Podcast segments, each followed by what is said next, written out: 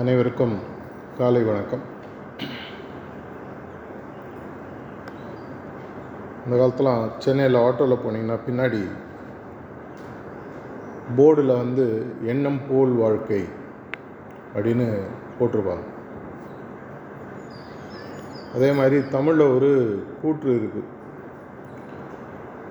எண்ணி துணிக கர்மம் அப்படின்னு சொல்லி சொல்லுவாங்க. உலகில் கோடிக்கணக்கான உயிரினங்கள் இருக்குது. அதில் ஒன்று மனிதன். மலையில் உச்சியில் ஒருத்தர் உட்காந்துருக்கிற மாதிரி கடவுளினுடைய பிறப்பிலேயே ரொம்ப ஒரு உன்னதமான படைப்பு இப்போ இருக்கிற வரைக்கும் அப்படின்னு பார்த்தீங்கன்னா இந்த மனித படைப்பு. எதனால் ஹோமோசேப்பியன்ஸ் அப்படின்னு சொல்லி சொல்லுவாங்க. ஹோமோசேப்பியன்ஸ்னால் எண்ணம் பகுத்தறிவு அப்படின்னு இருக்கக்கூடிய ஒரே ஒரு படைப்புன்னு பார்த்தீங்கன்னா மனித படைப்பு மட்டும்தான். ஆறு அறிவு. மற்ற வெவ்வேறு உயிரினங்களுக்கு பார்த்தீங்கன்னா ஓரறிவு ஈரறிவு. அதனால தான் ஒரு சின்ன வயசு நம்மளாம் அம்மாலாம் திட்டுவோம் அறிவே இல்லாதவன் திட்டுவாங்க. ஆனால் ஆறு அறிவு அப்படின்னு பார்த்தீங்கன்னா மனுஷனுக்கு மட்டும்தான். இந்த ஆறாவது அறிவு ஆனால் நம்ம என்னன்னு முதல்ல தெரியுமா? அதை யூஸ் பண்ணுறோமா எதற்காக யூஸ் பண்ணணும்? ஒரு நாலஞ்சு வருஷத்துக்கு முன்னாடி ஒரு செலிப்ரேஷனில் தாஜி இதை பற்றி பேசிகிட்டு இருந்தார். இந்த பகுத்து அறிதல் அப்படின்றது பார்த்திங்கன்னா ரொம்ப ஒரு தமிழ்நாட்டில் ரொம்ப ஃபேமஸான வேர்டு சரியாக புரிஞ்சுக்காத ஒரு வார்த்தை கூட.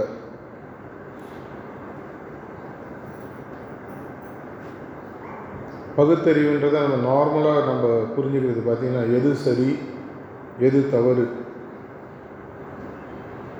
இப்படி தான் நம்ம எது நல்லது எது கெட்டது. எல்லாமே வந்து இந்த டுவாலிட்டியில் தான் நம்ம இந்த பகுத்தறிவுன்றதை நார்மலாக பார்க்குறோம். ஆனால் இது எல்லாமே பார்த்தீங்கன்னா செயல்னு ஒன்று இருக்குது அந்த செயலுக்கு ஒரு விளைவுன்னு ஒன்று இருக்குது இந்த விளைவுகள் சரியா தவறா அப்படின்னு பார்க்குறத தான் நம்ம வந்து பகுத்தறிவு அப்படின்னு புரிஞ்சிட்ருக்கோம் அந்த டாக்கில் அழகாக ஒரு முக்கியமான ஒரு விஷயத்தை தாஜி சொன்னார். பகுத்தறிவுன்றதை தாண்டி போகக்கூடிய ஒரு விஷயம். விளைவை பற்றி யோசிக்கிறது ஒரு பெரிய பிரயோஜனம் கிடையாது. இந்த விளைவை உருவாக்கக்கூடிய செயல் எது? காஸ் அண்ட் எஃபெக்ட்னு இங்கிலீஷில் சொல்லுவாங்க. எஃபெக்ட்ன்றது விளைவு. காசுன்றது அதை உருவாக்கக்கூடிய ஒரு மூல காரணம். அந்த மூல காரணம் என்னன்றத உணர்ந்து எதை செஞ்சால் எந்த விளைவு வரும் அப்படின்ற உண்மையான எண்ணத்தை செயல்படுத்துறது தான் பகுத்தறிவு அப்படின்னு அந்த டாக்கில் எக்ஸ்பிளைன் பண்ணார். எவ்வளோ பேர் அதனுடைய தமிழகத்தை படிச்சீங்கன்னு எனக்கு தெரில இது நமக்கு வந்து ரொம்ப ரொம்ப ஒரு முக்கியமான விஷயம். எண்ணி துணிக்கு கர்மம் அப்படின்னு சொன்னபோது ஒரு பாபுஜி மகாராஜுடைய டாக்கை பற்றி கூட இன்னொரு டாக்கில் சொல்லிட்டு இருந்தார். கர்மயோகம் அப்படின்றத நம்ம எல்லாருமே தப்பாக புரிஞ்சிட்ருக்கோம் உலகளாவிய விஷயங்களை செயல்படுத்துறதுல கவனத்தை முழுமையாக கொண்டு செய்கிறவன் கர்மயோகின்ற மாதிரி நம்ம புரிஞ்சிட்ருக்கோம். அது தவறு. அதுக்கு பேர் சமயோகம் அப்படின்னு சொல்லி சொல்லுவார். உலகளாவிய விஷயங்களை புரிஞ்சு அதில் வந்து ஃபோக்கஸ்டாக இருக்கிறதுக்கு பேர் சமயோகம். மெட்டீரியல் லைஃப் சம்மந்தப்பட்டது. உண்மையான கர்மயோகம் அப்படின்றத எடுத்து பார்த்தீங்கன்னா எதுலேருந்து வந்தோம் எதனால் வந்தோம் எங்கே திரும்பி போனோம் அப்படின்றத புரிஞ்சுட்டு அந்த ஒரே ஒரு குறிக்கோளை முதல்ல கண்டுபிடிச்சு அந்த குறிக்கோளை நோக்கியே நம்மளுடைய செயல் யாருக்கு ஒழுங்காக இருக்கோ அவன் தான் உண்மையான கர்மயோகி இதை தான் கீதையும் சொல்லுது அப்படின்னு பாபுஜி சொன்னதாக ஒரு தடவை ஒரு டாக்கில் ஒரு மூணு நாலு விஷயத்துக்கு முன்னாடி சொன்னார். காத்தால் பிறந்ததுலேருந்து காத்தால் எழுந்துக்கிறதுலேருந்து சாயங்காலம் தூங்குற வரைக்கும் நம்மளுக்கு பார்த்தீங்கன்னா ஒரு அறுபதுலேருந்து எண்பதாயிரம் எண்ணங்கள் வருதுன்னு சொல்லி சொல்கிறாங்க ஒவ்வொரு எண்ணமும் வந்து ஒரு விதை மாதிரி. மனிதனுக்கு இருக்கக்கூடிய ஒரு பெரிய வரம் சாபம் எப்படி எடுத்துட்டாலும் சரி. அந்த விதையை வந்து நீங்கள் ஒரு காளானாகவும் ஆக்கலாம். ஒரு எந்த விதமான உதவி இல்லாத ஒரு மரமாகவோ செடியாகவோ உருவாக்கலாம். முள் செடியாக கூட உருவாகும். யாருக்கும் பிரயோஜனம் இல்லாமல் ரீசெண்டாக ஹைகோர்ட் மதுரையில் கூட ஒரு ஆர்டர் போட்டிருந்தாங்க. எல்லா முள் செடியும் ஒழிக்கணும் அப்படின்னு சொல்லி கவர்மெண்ட்டுக்கு அதே மாதிரி தான் நம்மளுடைய எண்ணங்களும். ஒவ்வொரு எண்ணமும் ஒரு எதிர்காலத்தை உருவாக்கக்கூடிய வல்லமை படைத்தது. அந்த எண்ணத்தை எப்படி விதைக்கணும் அப்படின்றதான் உண்மையான ஒரு கர்மயோகி கையில் இருக்கு. விளைவு என்ன வரணுன்றது தெரிஞ்சதுன்னா செயல் என்ன செய்யணுன்றது எல்லாருக்குமே புரியும். எண்ணி துணிக கர்மம். அதே மாதிரி இந்த ஆட்டோவில் நான் முதல்ல சொன்ன மாதிரி ஆட்டோ பின்னாடி எழுதியிருப்பாங்க எண்ணம் போல் வாழ்க்கைன்னு. எப்படி வேணால் வாழறது வாழ்க்கை இல்லை இப்படி தான் வாழணுன்றது வாழ்க்கைன்னு சொல்லுவாங்க. ஆனால் இப்படி தான் வாழறதுன்னா இது இப்படின்றது என்ன? தியானம் செய்கிற எல்லாருக்குமே குறிக்கோள் தெரியுமா அப்படின்னு ஒரு சாரியை கேட்டபோது நூறு பேர் தியானம் பண்ணுறாங்கன்னா எதுக்காக சேர்ந்தனா நூற்றி பத்து காரணம் வரும்னு சொல்லி சொல்லுவார். மன நிம்மதிக்காக வந்திருக்கேன். எனக்கு பிரச்சனை உடம்புல பிரச்சனை குடும்பத்தில் பிரச்சனை சந்தோஷமாக இருக்கணும். துயரங்கள்லாம் இல்லாமல் இருக்கணும். எது நடந்தாலும் சமாளிச்சுட்டு போகணும். இது மாதிரி தான் எல்லாருக்கும் எண்ணம் இருக்கே ஒழிய நம்ம மேக்ஸிமில் சொல்கிற மாதிரி குறிக்கோளில் இருப்பதற்குள் உயரிய குறிக்கோளில் கருத்தாக இருக்கணும் அப்படின்றது எவ்வளோ பேருக்கு நிஜமாகவே தெரியும். எவ்வளோ பேருக்கு நிஜமாகவே அந்த சீரியஸ்னஸ் இருக்குது அப்படின்னு பார்த்தீங்கன்னா ஒரு லட்சம் அபியாசிகள்லாம் ஒரு ஆளுக்கு இருந்தால் ஜாஸ்தின்னு சார்ஜி சொல்லியிருக்காரு. அதனால தான் மாஸ்டர்ஸை கண்டுபிடிக்கிறது ஈஸி அபியாசிகளை கண்டுபிடிக்கிறது கஷ்டம்னு ஒரு டாக்கில் அவர் சொன்னார். உண்மையான அபியாசின்றவனுக்கு தன்னுடைய குறிக்கோள் என்னன்றது ரொம்ப தெளிவாக தெரியும். எப்படி வந்து அம்பு எய்வதற்கு ஒரு துரோணாச்சாரியார் போட்டி வச்ச பொழுது அர்ஜுனனுக்கு மட்டும்தான் அந்த பறவையினுடைய அந்த கண்ணில் இருக்கக்கூடிய அந்த வெள்ளை பியூப்பான்னு சொல்லி சொல்லுவாங்க. அது அவனுக்கு மட்டும்தான் தெரியும். மற்றவங்களுக்கெல்லாம் பார்த்தீங்கன்னா சுற்றி இருக்கிற மரம் எல்லாமே தெரியுது. யாராலையுமே அன்பு கரெக்டாக விட முடியல. இந்த குறிக்கோள் மேலே நமக்கு முதல்ல தெளிவு இருக்கா? இன்றைக்கே இந்த செஷன் முடிஞ்ச உடனே டைரி எழுதுகிற பழக்கம் இருந்ததுன்னா உங்களுடைய டைரியில் உங்களுடைய குறிக்கோள் என்னன்ற முதல்ல எழுதி பார்த்து இந்த குறிக்கோள் தான் நம்மளுக்கு மாஸ்டர்ஸ் அச்சீவ் பண்ணுறதுக்காக தியானத்தை சொல்லி கொடுக்குறாங்களான்றதை கம்பேர் பண்ணி பாருங்க. சுய பரிசோதனைன்றது நம்மளுடைய மார்க்கத்தில் ரொம்ப ஒரு முக்கியமான விஷயம். ப்ரேயர்லாம் அதுக்கு தான் யூஸ்ஃபுல்லாக இருக்குது நைட் படுக்கிறதுக்கு முன்னாடி டென்த்து மேக்ஸிமம் அதுக்கப்புறம் ப்ரேயரை சொல்லிட்டு படுக்கும் பொழுதும் முக்கியமான ஒரு செல்ஃப் ரிஃப்ளெக்ஷன் அப்படின்னு சொல்லி நம்ம மாஸ்டர்ஸ்லாம் சொல்கிறது பார்த்தீங்கன்னா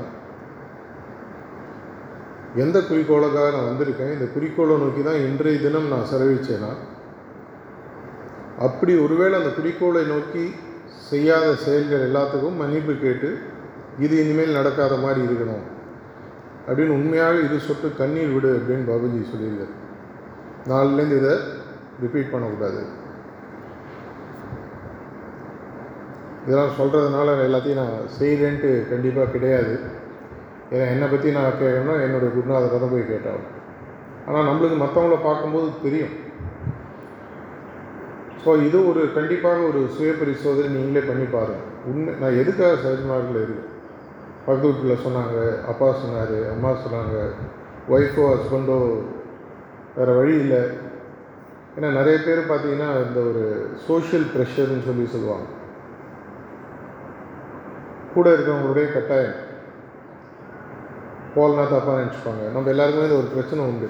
யாரோ எதாவது தப்பாக நினச்சிட்டுருவாங்களேன்ட்டு எல்லாத்தையும் செஞ்சுட்ருக்கோம்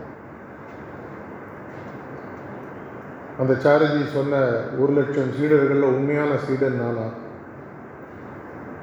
என்னுடைய மனதில் நான் எதற்காக இந்த ஆன்மீக பாதையை தேர்ந்தெடுத்தேன்றது எனக்கு தெளிவு இருக்காது. நீங்களே முதல்ல கேட்டுக்கணும்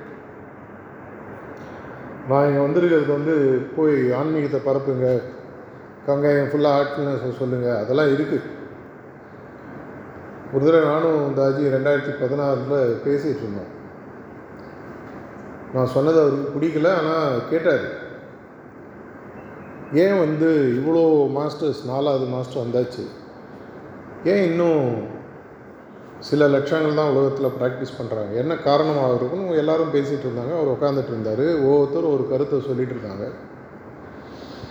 அப்போ என்னுடைய டேர்ன் வரும்போது என்னை பார்த்து கேட்டார். நீ என்ன நினைக்கிறேன்னு சொன்னார். அதுக்கு நான் என்ன பதில் சொன்னேன்னு சொன்னால் நம்ம எல்லாருமே வந்து தியானம் தான் வந்து நம்ம கொடுக்குற பொருள் நினச்சி போய் பேசிகிட்டு இருக்கோம். ஆனால் உண்மையான பொருள் வந்து தியானம் இல்லை. உண்மையான பொருள் ஆக்சுவலாக நம்ம தான் ஏன்னா தியானம் எதற்காக பண்ணணும்னு சொல்கிறோம் கேரக்டர் டிரான்ஸ்ஃபர்மேஷன் ஒரு பரிணாம வளர்ச்சி இந்த மனிதர்கிட்ட உருவாகி மனித நிலையிலிருந்து தெய்வ நிலைக்கு போகக்கூடிய ஒரு நிலைமையே இந்த தியானம் கொடுக்குதுன்னு போயிட்டு ஊர் ஊராக மயக்க பிடிச்சி சொல்கிறோம் அப்போ மயக்க பிடிச்சி சொல்லும் பொழுது எவ்வளோ பேர் தியானத்தை வந்து பார்க்குறாங்க? அவங்க தியானத்தை பார்க்குறதில்ல உங்களை தான் பார்க்குறாங்க. அன்ஃபார்ச்சுனேட்லி பார்த்தீங்கன்னா லெட்டரை படிக்கிறதுக்கு பதிலாக போஸ்ட்மேனை பார்த்து லெட்டரில் என்ன இருக்குதுன்னு முடிவு பண்ணுற தப்பை தான் நம்மளும் பண்ணுறோம் எல்லோரும் பண்ணுறாங்க சில பேருக்கு மட்டும்தான் சரி இவர் என்ன வேணால் சொல்லிட்டு போட்டோம்பா என்ன விஷயம் சொல்கிறாரோ அதை கவனிப்போன்ற பக்குவம் நிறைய பேருக்கு இருக்கிறதில்ல. அதை தான் நான் சொன்னேன். பிரச்சனை என்னென்னா எல்லா இடத்துலையும் போயிட்டு நம்ம வந்து ஹியூமன் டிரான்ஸ்ஃபர்மேஷன் பரிணாம வளர்ச்சி அப்படின்ற விஷயத்தை பற்றி தியானத்தின் மூலமாக சொல்கிறோம் அது பேசும்போது முதல்ல அவங்க யாரை பார்க்குறாங்கன்னா என்ன தான் பார்க்குறாங்க? இந்த ஆள் எப்படி இருக்கானே இவன் சொல்கிற பொருள் எப்படி இருக்கும் அப்படின்ற பயம் அவங்களுக்கு. எண்ணம் ஒரு சந்தேகம் மனசில் வரத்துக்கு வாய்ப்புகள் இருக்குது அதனால தான் தெரிஞ்சோ தெரியாமையோ நம்ம மாஸ்டர் சொல்லி சிம்பிள் பட் நாட் ஈஸி அப்படின்றது. சொல்லுவதற்கு ரொம்ப சிம்பிளாக இருக்கும் ஆனால் ஒரு கடினமான பாதை. நம்ம மாறாத வரைக்கும் ஏன்னா இப்போ இந்த ஜென்ரேஷனை நான் கண்கூடாக பல ஃபேமிலிஸில் பார்த்துட்டு இந்தியாலேயும் சரி ஓவர்சீஸ்லேயும் சரி அபியாசிகள் குடும்பத்தில் இருக்கக்கூடிய பிள்ளைகள் பேரன் பேத்திகள்லாம் வந்து அப்பா அம்மா சொல்கிறாங்க தாத்தா சொல்கிறேன் ஒரு பயந்துட்டு வந்து சச்சங்க அட்டன் பண்ணிட்டு போகிறவங்க இருக்காங்க. நிறைய பேர் வந்து இன்ஃபேக்ட் யூஎஸ் யூரோப்லலாம் நெக்ஸ்ட் ஜென்ரேஷன்லாம் நிறைய பேர் இந்த ரிபல்லியன் அப்படின்வாங்க ஒரு போராட்ட விடம் நான் வரமாட்டேன் போ. உள்ளே போய் பக்கத்தில் போய் கேட்டிங்கன்னா நானும் இருபது வருஷமாக பிறந்ததுலேயே எங்கள் அப்பா அம்மாவை பார்த்துட்ருக்கேன் எனக்கு ஒன்றும் பெரிய இன்ஸ்பைரிங்காக இல்லை. இவங்கள்ட்ட எதுக்கு நான் இவங்க சொல்கிற பாதைக்கு நான் எதுக்கு போனோம்? இதோட உலகமே இன்னும் பெட்டராக இருக்குது அப்படின்ற ஒரு கேள்விகள் அவங்களுக்கு உண்மையான கேள்விகள் இருக்குது அப்படி இருக்கிற பட்சத்தில் நான் சொன்ன கேள்வி அவர் கேட்ட கேள்வி நான் பதில் சொன்னபோது டி பார்த்தார் என்ன? ஒன்றும் பதில் சொல்லலை. ஆனால் இன்றைக்கி நம்ம இருக்கக்கூடிய பிரச்சனை எதாக இப்போ நீங்கள் காங்கேயத்தில் உங்கள் வீட்டு பக்கத்தில் ஒருத்தர் வீட்டு பக்கத்துலேயும் ஐம்பது அறுபது பேர் எழுபது பேர் உங்களுக்கு தெரிஞ்சவங்க இருப்பாங்க. அவங்கள்ட்ட போயிட்டு நீங்கள் கண்டிப்பாக தியானம் செய்யுங்க. ஹார்ட்ஃபுல்னஸ் பயிற்சிக்கு வாங்கன்னு சொல்லும் பொழுது ஒரு மரியாதைக்கு ஒரு வேளை உங்களோட பேசலாம். உங்களை நீங்கள் கொடுக்கக்கூடிய புத்தகங்களை படிக்கலாம். இல்லை ஏதாவது ஒரு வீடியோவை பார்க்கலாம். ஆனால் கண்டினியூஸாக உங்களை தான் அவங்க வந்து தராசில் உட்கார வச்சு வெயிட் பார்க்குறாங்க இப்போ சொல்லக்கூடிய ஆள் இப்படி இருந்தாலும் சொல்லக்கூடிய பொருள் எப்படி இருக்கும்? அப்படின்ற பட்சத்தில் அப்படின்னா முதல்ல கண்ணாடியில் பார்க்கும்போது முகம் பார்க்கும் கண்ணாடி அழுக்காக இருந்ததுன்னா பார்க்கக்கூடிய விஷயமும் சரியாக தெரியாது. அப்படின்னா துடைக்க வேண்டியது முதல்ல நம்ம மூஞ்சி இல்லை கண்ணாடியை தான். ஸோ முதல்ல சொன்ன மாதிரி எண்ணம் போல் வாழ்க்கை எண்ணி துணிக கர்மம். குறிக்கோள் நமக்கு முதல்ல தெளிவாக இருக்கா? நிஜமாகவே இன்றைக்கி ஒரு சுய பரிசோதனை பண்ணி பாருங்கள் எதுக்காக நான் இந்த மார்க்கத்தில் இருக்கேன் இந்த மார்க்கத்தில் நான் வந்த காரணம் எனக்கு தெரியுமா? கண்டுபிடிச்சிட்டேன்னா சில பேர் கண்டுபிடிச்சிட்டு வருவாங்க சில பேர் வந்துட்டு கண்டுபிடிப்பாங்க. தப்பு கிடையாது. எல்லாருமே கண்டுபிடிச்சிட்டு தெளிஞ்சு தான் இங்கே வரணுன்ற அவசியம் இல்லை. போகிற பக்கத்தில் யாரோ சொல்லியிருப்பாங்க. அவர் சொன்ன ஏதோ ஒரு விஷயம் நம்மளுக்கு நல்லாயிருக்கும் உள்ளே வருவோம். வந்ததுக்கப்புறம் அதன் மூலமாக ஒரு பொருள் கிடைக்கும். அந்த பொருளை நோக்கி போகிறோம் அந்த காஸ் அண்ட் எஃபெக்ட் சொன்ன மாதிரி மூல காரணத்தை கண்டுபிடிக்காமல் செயலில் இறங்குறது வேஸ்ட் இங்கே செயல்ன்றது என்ன? தினசரி தியானம் காத்தால பிரேயர் மாஸ்டர் சொன்ன மாதிரி டென் மேக்ஸிம்ஸ் வச்சு வாழக்கூடிய ஒரு வாழ்க்கை. ஒரு மணி நேரத்துக்கு ஒரு தடவை அந்த நாலு சஜஷன்ஸ் சாயங்காலம் சுத்திகரிப்பு.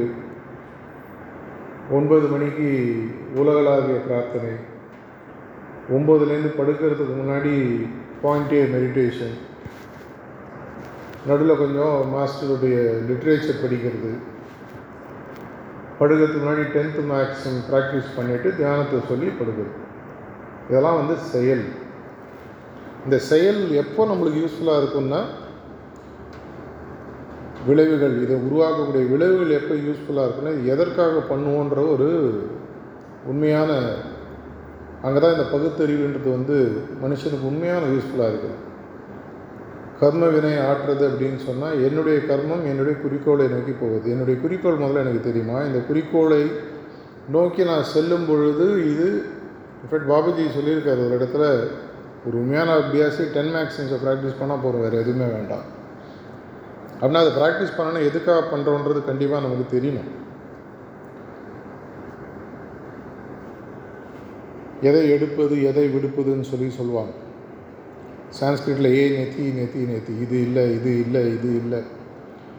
என்னுடைய வாழ்வு நான் வாழும்போது என்னுடைய வாழ்க்கை நான் எதற்காக வளரேன் அதற்கு இது ஒவ்வாதது. வேண்டாம் இதை விடு இதை விடு இதை விடு. அடுத்தது அடுத்தது அடுத்தது. அப்படி அந்த தெளிவு பிறக்கும் பொழுது வாழ்க்கையில் நம்ம வந்து பணம் சம்பாதிக்கிறதோ இல்லை மெட்டீரியல் கம்ஃபர்ட்டெல்லாம் தப்புன்னு கிடையாது. ஆனால் அது இருக்கக்கூடிய அட்டாச்மெண்ட்டு தான் நமக்கு பிரச்சனையை உருவாக்குது. இப்போ என்னுடைய வாழ்வை நான் நல்லா வாழும்போது நான் நிறைய என்னுடைய பிஸ்னஸ் லைஃப்பில் நான் வந்து ஒரு மேனேஜ்மெண்ட் கன்சல்டிங் அந்த மாதிரி லைனில் இருக்கும்போது நிறைய பெரிய பெரிய பணக்காரங்க தினசரி சந்திக்கக்கூடிய எனக்கு வாய்ப்பு இருக்குது அதில் சில பேர் எப்படின்னு பார்த்தீங்கன்னா அவங்க சம்பாதிக்கிற பணத்தில் அவங்க அட்டாச்மெண்ட்டே அவங்களுக்கு இருக்காது. ஆனால் கோடிக்கணக்காக சம்பாதிப்பாங்க. கிட்டத்தட்ட அந்த ராஜா ஜனக் அவர் சொன்ன மாதிரி பார்த்தீங்கன்னா தாமரையில் தண்ணீராக இருப்பாங்க. நம்மளுடைய தினசரி செயல்களில் குறிக்கோளை தவிர வேறு எது மேலேயும் எந்த விதமான ஒரு அபரீத பற்று இல்லாமல் செயல்படுத்தக்கூடிய தெளிவு வரணும்னு சொன்னால் முதல்ல குறிக்கோள் தெளிவாக இருக்கும் இப்போ அஞ்சாம் கிளாஸ் படிக்கிற பையன்ட்ட போயிட்டு ஒன்றாம் கிளாஸ் திரும்பி போய் படினா வேண்டாம்னு சொல்லுவான். ஆனால் ஒன்றாம் கிளாஸ் படிக்கிற பையன் ஒன்றாம் கிளாஸ் நல்லா படிக்கணும்னு யோசிப்பான். அவன் அஞ்சாம் கிளாஸ் வந்துட்டோன்றது அவனுக்கு தெரியும். ஆனால் நம்ம வந்து பார்த்திங்கன்னா அது எந்த கிளாஸ்ன்னு இன்னும் கன்ஃபியூஷன் இருக்குது நம்ம எங்கே இருக்கும்? எதுக்காக இருக்கும்? உங்களுக்கு கடவுளால் கொடுக்கப்பட்ட மனிதனுக்கு கடவுளால் கொடுக்கப்பட்ட இல்லை இயற்கை கொடுத்த ஒரு முக்கியமான ஒரு வரப்பிரசாதம்னா உங்களுடைய சிந்தனை. பகுத்தறிவக்கூடிய ஒரு திறன். இதை தயவு செஞ்சு ஷார்பன் பண்ணிக்கணும் கூர்மையாக்கிட்டே வாங்க. நான் செய்யக்கூடிய செயல் என்னுடைய குறிக்கோளை நோக்கி இருக்கிறதா?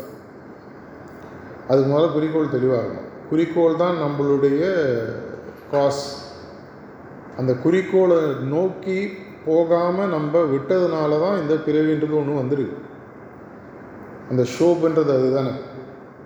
அதுலேருந்து க்ரியேஷன் உருவாகி லோயர் லெவல் வர வர வர பார்த்திங்கன்னா எதற்காக வருதுன்னா இது வந்து பிஹெச்டி படிக்கிற ஸ்டூடெண்ட் ஒவ்வொரு வருஷமும் மைனஸ் மைனஸ் மைனஸ் போய் கடைசியில் எல்கேஜியில் சேர்ற மாதிரி நம்ம வந்து இங்கே உட்காந்துருவோம் இப்போ எல்கேஜிலேயும் திரும்பி மேலே போகணும். அதுக்கு முதல்ல நான் எல்கேஜியில் இருக்கேன். நான் கீழே வந்துட்டேன் திரும்பி மேலே போகிறேன் அப்படின்றது தெரியணும். அதுக்கு முதல்ல நான் எங்கே மேலே போகிறதுனா எங்கே? எங்கே போய் நான் சேரணும்? இது வந்துடுதுன்னா உங்களுக்கு ஆன்மீக பயிற்சின்றது ஒரு இன்ட்ரெஸ்டிங்காக செய்யும். அப்படி இல்லைன்னா வந்து வேறு வழி இல்லை. ஜோனு கூப்பிட்டாரு சென்ட்ரல் கோஆர்டினேட்டர் கூப்பிட்டாரு ப்ரிசப்டர் கூப்பிட்டாரு. ஏன்பா சனிக்கிழமை காலம் காத்தால வராங்க. அது மாதிரி எண்ணம் தோணும். தப்பு இல்லை. இந்த மாதிரி ஒரு கூட்டு தியானத்துக்கே வந்து முக்கியமான ஒரு விஷயம் பார்த்திங்கன்னா நம்மளுடைய மனதில் பிறக்கக்கூடிய ஒரு தெளிவு. சகோதரர் சுப்ரத்ன முதல்ல பேசினார். இன்ஸ்பைரிங்காக பேசுவார். நான் இன்ஸ்பைரிங்காலாம் பேசுகிறதால உண்மையை பேசுகிறது தான் என்னோடய வேலை. எனக்கு எது உண்மைன்னு தோணுதோ அது உங்களோட உண்மையாக இருக்கணுன்ற அவசியம் இல்லை. அந்த உண்மையை நீங்கள் ஏற்றுக்கணுன்ற அவசியமும் இல்லை. அது எப்போ ஏற்றுக்கணும்னா இது என்னுடைய பகுத்தறிவு சிந்தனைக்கு ஒத்து வருதா பகுத்தறிவுன்றது இங்கன்னா பாசிட்டிவாகவோ நெகட்டிவாகவோ பார்க்கல ஒரு டூலாக பார்க்குறேன். எனக்கு கொடுக்கப்பட்ட ஒரு கருவி. இனி உலகத்தில் இருக்கக்கூடிய எந்த மனிதனுக்கும் எந்த வேறு பிறவிக்கும் இல்லாத ஒரு கருவியை எனக்கு கடவுள் கொடுத்துருக்கு. எதுக்காக கொடுத்தாருன்னு யோசிச்சு பாருங்கள் மனித பிறவி வரைக்கும் வந்து பார்த்திங்கன்னா எல்லாமே ஆட்டோமேட்டிக் ப்ரோக்ரஸ்ன்னு சொல்லி சொல்கிறாங்க நேச்சரில் ஓரறிவுலேருந்து ஈரறிவு அதுலேருந்து மூன்றறிவு நாலு அஞ்சு இது வரைக்கும் ஆட்டோமேட்டிக் ப்ரோக்ரஸ் அது எல்லாத்தையும் முடிஞ்சதுக்கப்புறம் நேச்சர் வந்து இந்த மனித பிறவின்றது ஒன்று கொடுக்குது. அங்கே மட்டும்தான் அவங்களுக்கு ப்ரோக்ரஸ் ஆட்டோமேட்டிக் கிடையாது. அங்கே இருக்கக்கூடிய ப்ரோக்ரஸ் மட்டும் உங்களுடைய கையில் தான் இருக்குது இது வந்து ஏறி உட்காந்தா தானாக போய் இறக்கி விடுற வண்டியில் நீங்கள் தான் வண்டியை சூஸ் பண்ணணும். நீங்கள் தான் வண்டியை ஓட்டணும். அதுக்கு வழிகாட்டுறது ஒரு குருன்னு கிடைச்சாருன்னா இன்னும் வசதி. அப்படி இல்லைன்னா அங்கேயே வந்து குண்டு சீட்டில் குதிரை ஓட்டலாம் அங்கேயே ஓட்டிகிட்ருக்கோம் இதுதான் மனித பிரிவில் இருக்கக்கூடிய ஒரு பெரிய ப்ளஸ்ஸும் சரி மைனஸும் சரி பார்த்தீங்கன்னா அந்த உச்சியில் வந்து அங்கே மாட்டிடுறோம் அந்த உச்சியிலேருந்து நீங்கள் விடுதலை பெற்று மேலே போக வேண்டிய இடத்துல வந்து நம்மளை வச்சிடுறாங்க. ஏன்னா அது வரைக்கும் உங்களுக்கு வந்து குறிக்கோள் தெரியணுன்ற அவசியமே இல்லை. ஆட்டோமேட்டிக்காக ப்ரோக்ரஸாக மேல் வரைக்கும் வந்துடும் அந்த உச்சாணி கொம்பு மனித பிறவின்ற உச்சாணி கொம்புக்கு வரும்பொழுது அதுலேருந்து விடுதலை பெற்று இன்னும் மேலே உண்மையான குறிக்கோள் நோக்கி போகணும்னு சொன்னால் உங்களுடைய சிந்தனையில் தெளிவு இருக்கணும். அந்த சிந்தனையை நோக்கி என்னுடைய செயல்கள் இருக்கணும். செயல்கள் சிந்தனையை உருவாக்குவதில்லை. சிந்தனைக்கு தான் செயல்களை உருவாக்குது. அப்படின்ற பட்சத்தில் ஒவ்வொரு உண்மையான ஆன்மீக தேடுபவர்கள் யாராக இருந்தாலும் அபியாசியாக இருக்கலாம். இன்னும் அபியாசியாக ஆகாதவர்களாக இருக்கலாம். ஒரு சின்ன கேள்வி எங்கே ஆரம்பிக்கு நான் ஏன் பிறந்தேன்? நான் ஏன் இங்கே இருக்கேன்? ஏன் இவ்வளோ வாழ்க்கையில் நல்லது கெட்டது என்னை சுற்றி நடக்குது? இங்கே தான் முதல்ல கேள்விகள் ஆரம்பிக்குது. அது புரிய ஆரம்பிக்கும் போது புரிய ஆரம்பிக்கும் போது புரிய ஆரம்பிக்கும் போது அதை விட ஒரு உன்னதமான ஒரு குறிக்கோளை நோக்கி நான் நகர்ந்து போனதுனால தான் இந்த மானிட பிறவி இங்கே நடக்கக்கூடிய நல்லது கெட்டது எல்லாமே. அதை போக்கணும்னா இந்த நல்லது கெட்டதை உருவாக்கக்கூடிய கர்மவினை பலனை நான் வந்து முதல்ல கட் பண்ணி விடணும். எப்படி ஒரு குழந்தை பிறந்ததுக்கப்புறம் உயிர் வாழ்வதற்கு அம்பலிக்கல் காட் தொப்புள்கொடியை கட் பண்ணணுமோ அதே மாதிரி இந்த நல்லது கெட்டது இரண்டையும் உருவாக்கக்கூடிய கர்மவினை சைக்கிள் அப்படின்னு சொல்லுவாங்க. அதை நான் கட் பண்ணால் ஒழிய எனக்கு அம்மா வயிற்றுலேருந்து எனக்கு விடுதலை கிடையாது. அதே மாதிரி இந்த பூமியிலேருந்து உங்களுக்கு விடுதலை கிடையாது. என்னுடைய குறிக்கோள் நோக்கி போனோன்னா முதல்ல இந்த கர்ம அப்படின்னா இந்த கர்மவினை பலனை கழிக்கக்கூடிய மார்க்கம் இது. உண்மையாகவே இது கழிக்குதா? அப்படின்னா ப்ராக்டிஸ் பண்ணி பார்க்கணும். இதனால தான் தாஜி சொல்லும்போது ஹார்ட்ஃபுல்னஸுக்கு ஒரே வழி எக்ஸ்பீரியன்ஸ் ஆனால் குறிக்கோளை நோக்கி தெரிஞ்சதுக்கப்புறம் எக்ஸ்பீரியன்ஸ் பண்ணும்பொழுது என்னுடைய குறிக்கோளும் என்னுடைய எக்ஸ்பீரியன்ஸும் மேட்ச் ஆகுதான்னு என்னால் கம்பேர் பண்ண முடியும். இப்போ நம்ம ஒரு படம் பார்க்கணும் அப்படின்னு நினைக்கிறோம். இந்த படத்துக்கு போகும்போது படத்தை பார்க்கும்போது ஒரு எக்ஸ்பீரியன்ஸ் கிடைக்குது. நான் பார்க்க நினச்ச படமும் பார்க்குற படமும் அதே ஃபீலிங்கை கொடுக்குதான்னா கரெக்டாக இருக்குன்னு அர்த்தம். இப்போ நம்ம நல்ல ஷர்ட் வாங்கணும். கடைக்கு போய் நிறைய ஷர்ட்ஸ் பார்க்குறேன். அதை நான் ட்ரையல்னு சொல்லி கொடுப்பாங்க. போட்டு பார்க்கும்போது அந்த ஃபீலிங் இருக்கும். இதை கொடுக்கக்கூடிய ஒரு உண்மையான மார்க்கம் பார்த்திங்கன்னா ஹார்ட்ஃபுல்னஸ் அதை முதல்ல நம்ம வந்து முழுமையாக அனுபவித்து எப்படி வந்து ஒரு கடலில் இறங்கி முத்து குளித்து எடுக்கிறோமோ அந்த அளவுக்கு இதில் இறங்கி நம்ம தெளிவு பெறணும். நம்ம தெளிவு பெற ஆரம்பித்தோன்னா நம்ம வார்த்தை எது பேசினாலும் கூட இருக்கிற அத்தனை பேர் கேட்பாங்க. இல்லை நிறைய இடத்துல கேட்பாங்க. அதில் நீங்கள் சொன்னால் கேட்குறாங்க ப்ராக்டிஸ் பண்ணி பண்ணி பண்ணி எக்ஸ்பீரியன்ஸ் பண்ணி மாஸ்டர்கள் சொன்னதை கூட இருந்து கேட்டு அதை என்னுடைய முடிஞ்ச அளவுக்கு வாழ்வியல் முறையாக மாற்றும் பொழுது நம்ம பேசும்பொழுது மக்கள் வந்து எல்லாருமே வந்து நம்மளாம் நினச்சிக்கிறோம் முட்டாள்னு நினச்சிட்ருக்கோம் யாருமே வந்து இல்லை. எல்லாருமே வந்து அவங்களுக்கு வந்து இதயத்தில் அவங்களுக்கு ஒரு மூளை இருக்குது ஹார்ட் பிரெயின் சொல்லி சொல்லுவாங்க. பாபுஜி இதை பற்றி விஸ்பரில் கூட சொல்லியிருக்காரு. நம்ம சொல்கிற வார்த்தை அவங்களுக்கு அந்த வைப்ரேஷன் உள்ளே இறங்கும். அந்த வைப்ரேஷன் எப்போ இறங்கும்னா உங்களுடைய வார்த்தையும் உங்களுக்கு அந்த வார்த்தையை கொடுத்த அனுபவம் ஒன்றாக இணையும் பொழுது தான் அந்த வைப்ரேஷன் எதிர்க்க உருவாக்க முடியும்.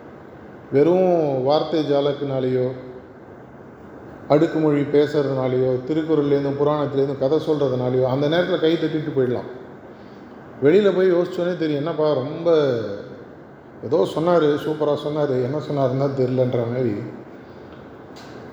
உங்களுடைய மனசில் அந்த உங்களுடைய குறிக்கோள் தெளிவு வந்து அதற்கு தேவையான ப்ராக்டிஸ் நீங்கள் கண்டுபிடிச்சி அது உங்களுடைய மனதில் ஒரு உண்மையான தாக்கத்தை உருவாக்கும் பொழுது நீங்கள் பேசுகிற ஒவ்வொரு வார்த்தையும் சத்தியம்.